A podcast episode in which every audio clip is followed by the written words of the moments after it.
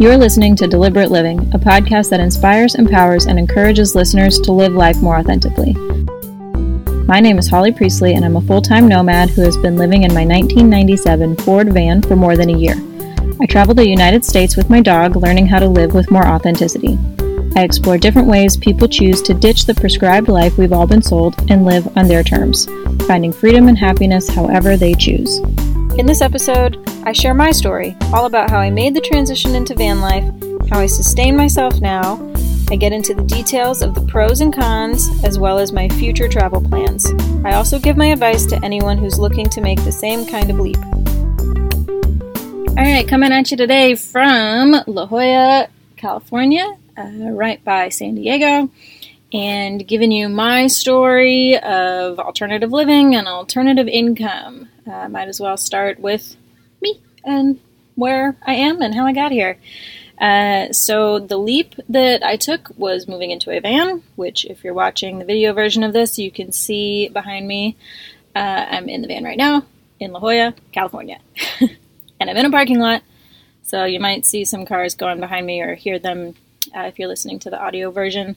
So I apologize for that. Hopefully the uh, the audio capabilities here are pretty good. I'm just experimenting, so who knows? Um, so yeah, the leap that I took was moving into my van. I did that on January 1st of 2019, and so it has been over a year that I have been full time living in my rig. Moving into the van is something that I wanted to do since probably 2011 uh, when I met my first rubber tramp, my first vehicle dweller, um, at a rock climbing competition in Hueco Tanks, uh, Texas, uh, in I think it was February of 2011. um, and he was living in his Toyota Corolla uh, with his Husky at the time. And not only is that a pretty extreme version of living in your vehicle, I mean, that was my first experience of somebody living in their vehicle. So that really opened the doors for me way back in 2011. And so clearly it took me eight years to actually jump in on that on my own. Uh, and so for probably six or seven years there, I would get really amped up to make this transition, to move into this lifestyle. I would do a ton of research. I would start getting rid of my belongings. I would be test driving cars. And right before I, you know, fully committed and jumped in with both feet, something would happen in life that would make it really inconvenient, uh, and that was that was air quotes inconvenient. Um, if you're listening to the audio and didn't get to see that maneuver, uh, would make it really inconvenient to live out of a van. And usually that was something like a job transition or a boyfriend or something to that effect. And so I didn't do it for years. Um, and then in December of 2017, I was looking ahead at my year and what I wanted to accomplish, what my goals were. And, you know, I had this dream of living in a van, and it had been on my list for years at this point, and it wasn't getting done. And so I told myself, like, this is the year that something has to happen. 2018 is the year that something has to happen, or you just have to get rid of this dream and this goal. You have so many things that you want to do in life, and this one thing is pretty big, and therefore it's taking up a lot of space on your list of things to do. So you either need to do it this year or don't. Shit or get off the pot. So in January of 2018, I test drove my first van. And in August of 2018, I bought this beautiful beast. And um, you've probably seen pictures of her if you follow me on any of the social channels or on YouTube. Uh, I like to show her off on occasion. She's always a mess, but she's beautiful. So uh, she came into my life in August of 2018, and then I spent the next August, September, October, November, December, five months tearing her completely apart and putting her completely back together with most of that work happening on like a four day weekend over Thanksgiving with the help of my dad.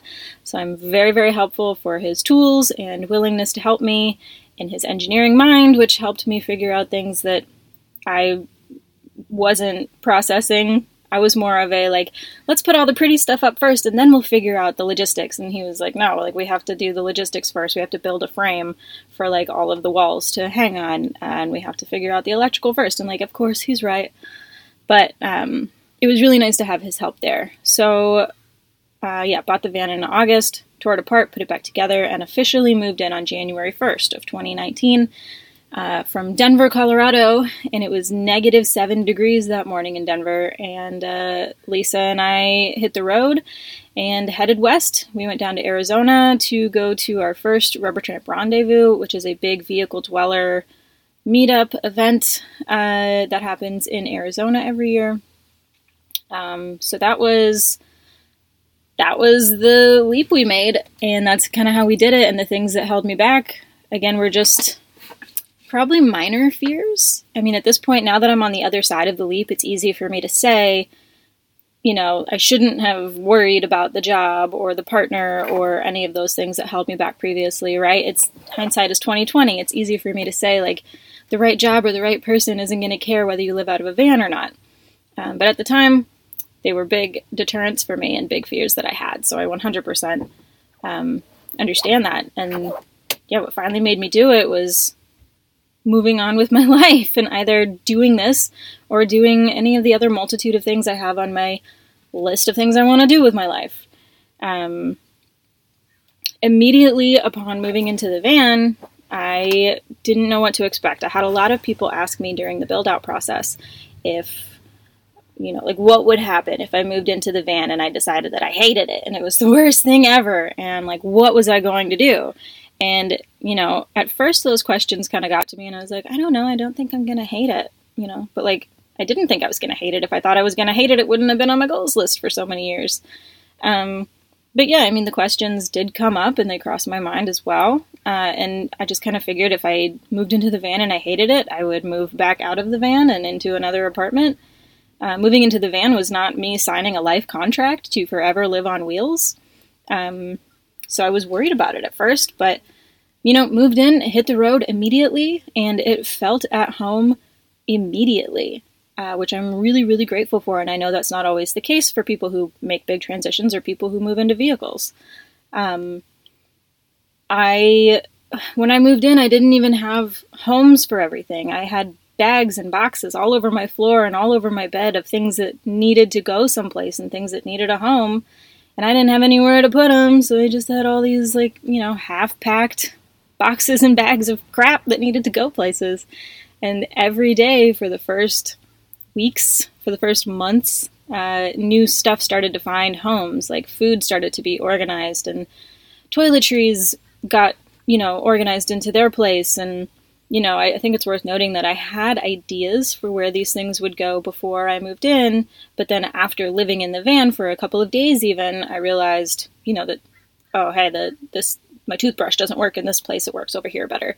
Um, so every day there were new things learned and new locations found for stuff, and new systems worked out, and new processes. When I first moved into the van, I had braces, and I don't have any running water, and that was a project and I have to figure out, but I did it. And, you know, oral health is really important regardless, but especially when you're wearing Invisalign. Um, so I want all y'all to brush your teeth on a regular basis. but that was something that I had to figure out. And so immediately it felt like home. It was an easy transition. I think also part of that is because it was easy for my dog, Lisa, who also makes regular appearances um, and is sitting behind the camera right now, so you can't see her. But um, I think it also helped that she was such a natural in the car, too. Uh, she was always a really good road tripping dog, and she pretty much just wants to be with me all the time anyway. So when I lived in an apartment and I would leave, she would stay home most of the time.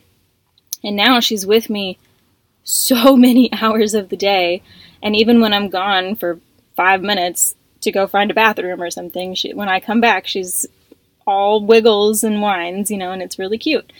But if she had had a hard time moving into the van and she had been stressed out, like I know sometimes happens to pets, that would have really affected my experience. So it was immediately home for me and for her, and that was incredibly helpful.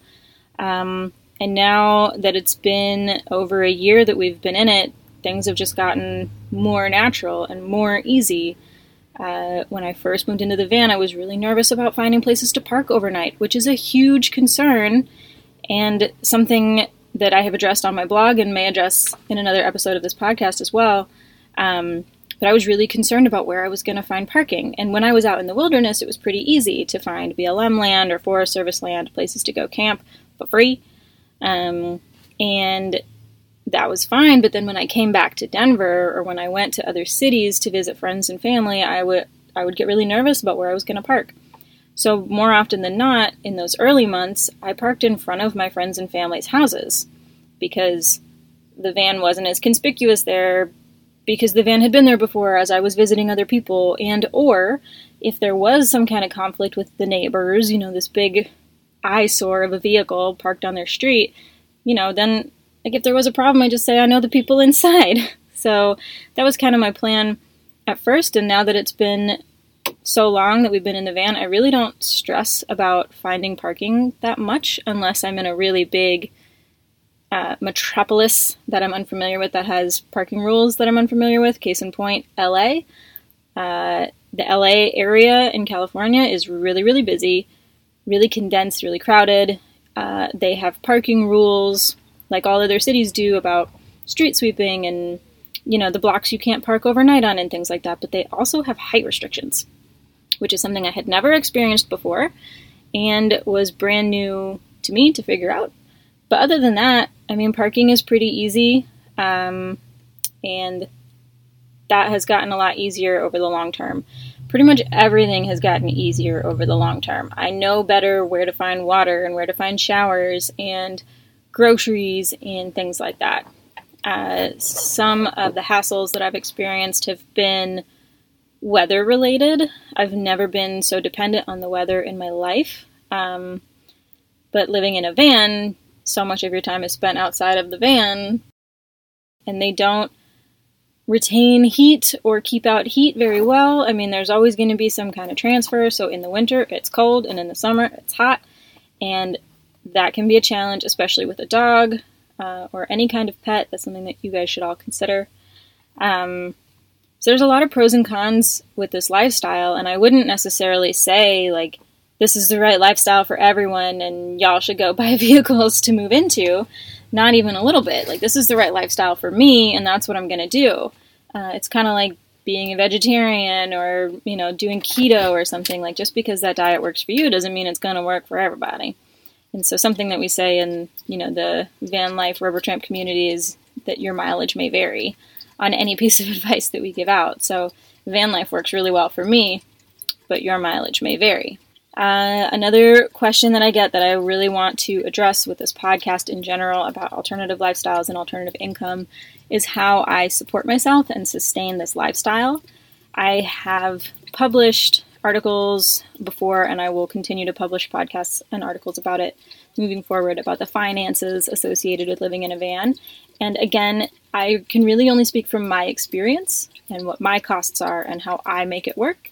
I will be interviewing other folks to talk about their costs and how they make it work financially. But there are as many options out there to make it work for you as there are yous out there to make it work. So for me, uh, I afford this lifestyle through freelance work. I have been self employed and freelancing for many years now. Uh, I do writing um, and brand strategy and social media management and coaching now. Uh, when I was in Denver in my last apartment, I did real estate for a few years. And I personally am just a much better self employed person than I am employed person. I'm not a very good employee.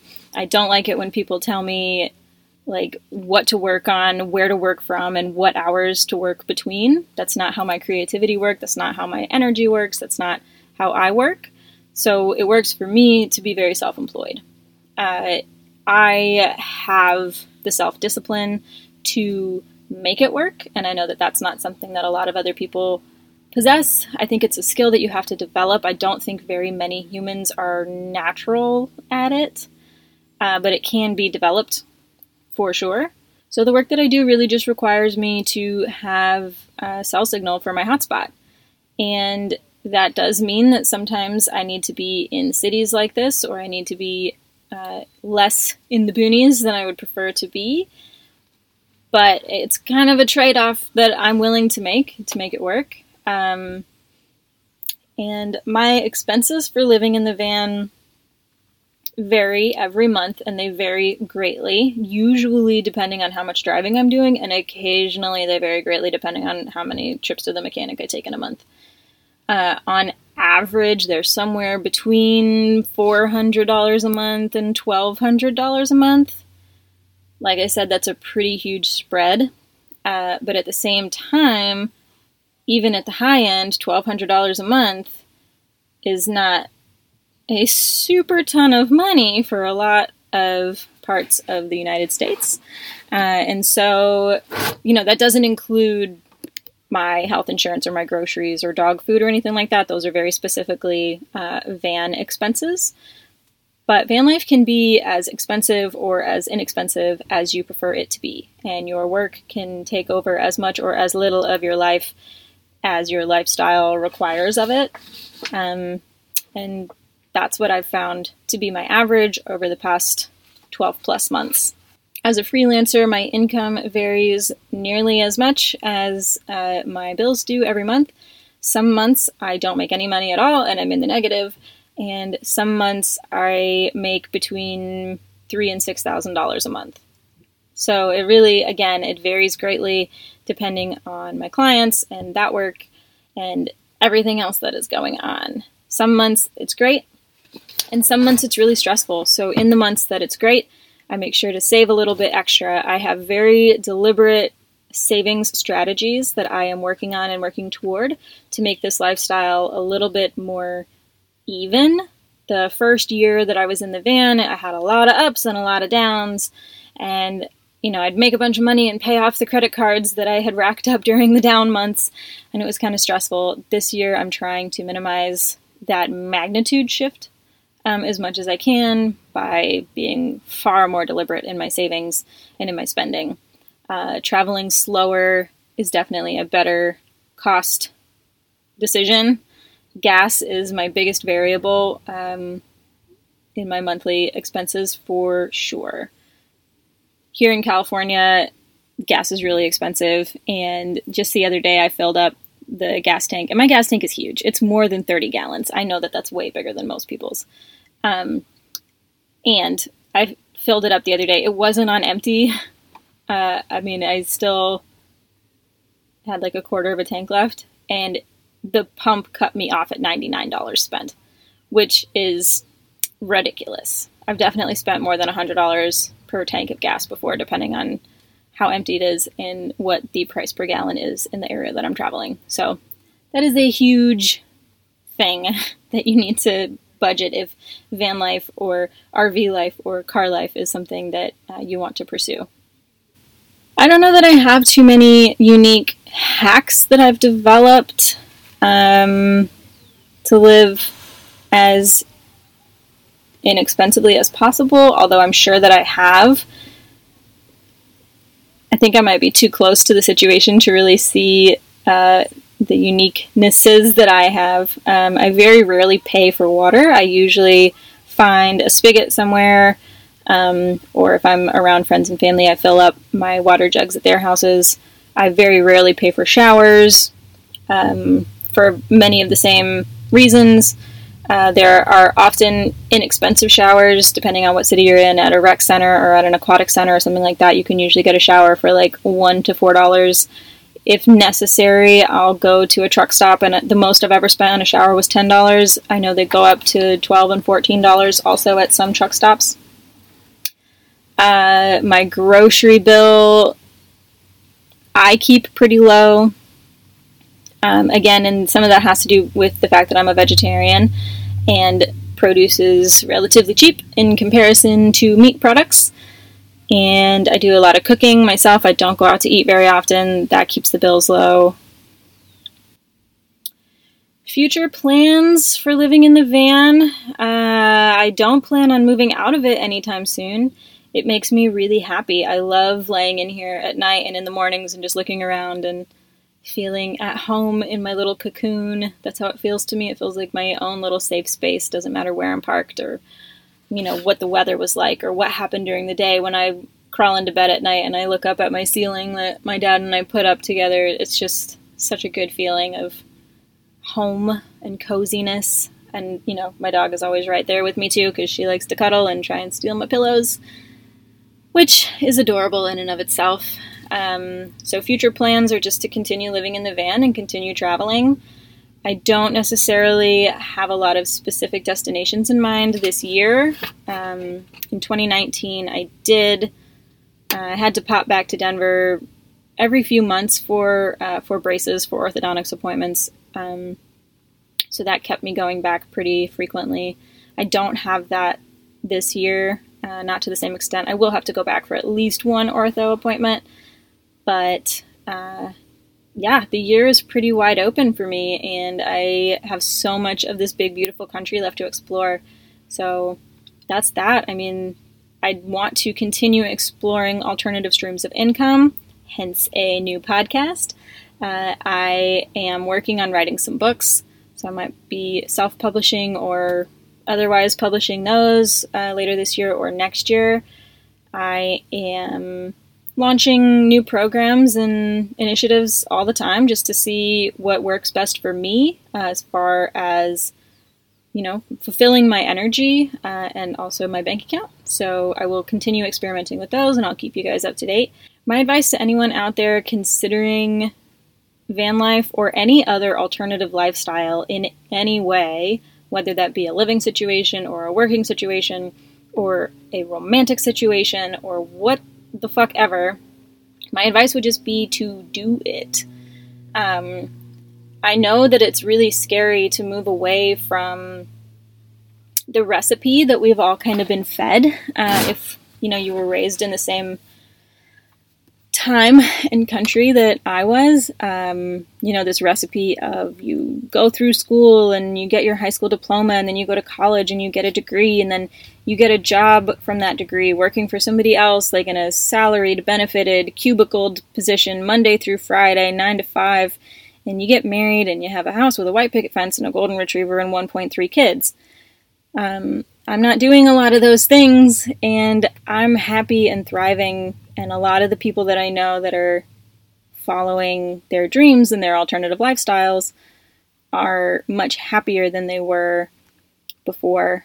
So, my advice would be to just do it, follow your curiosity, um, follow your intuition. It doesn't have to be something major. I mean, you can start small and just see how it feels. Nothing you're doing, aside from, you know, reproducing and other things, are really lifelong contracts that you're making. Um, so if you just want to experiment with a new job or a new career or live in a new place or in a new way, absolutely give yourself the space and the permission to do that and to experiment with it and to fail at it. Give yourself permission to fail. If you go into any decision in life thinking that this you're going to be perfect at it and this is going to be great for you and you're never going to make any mistakes, you're going to be real sad about that. I mean, that's just not how it works. Uh, we all make mistakes. I make mistakes on the daily, and I've been doing this for a hot minute now. Um, so give yourself permission to explore and permission to fail and see what lights you up. And if it keeps lighting you up, keep doing it.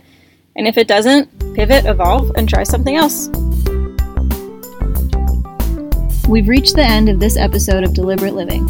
You can find the show notes and everything we referenced over on my website, and be sure to subscribe wherever you listen to podcasts on YouTube or sign up for email updates every time something new is published.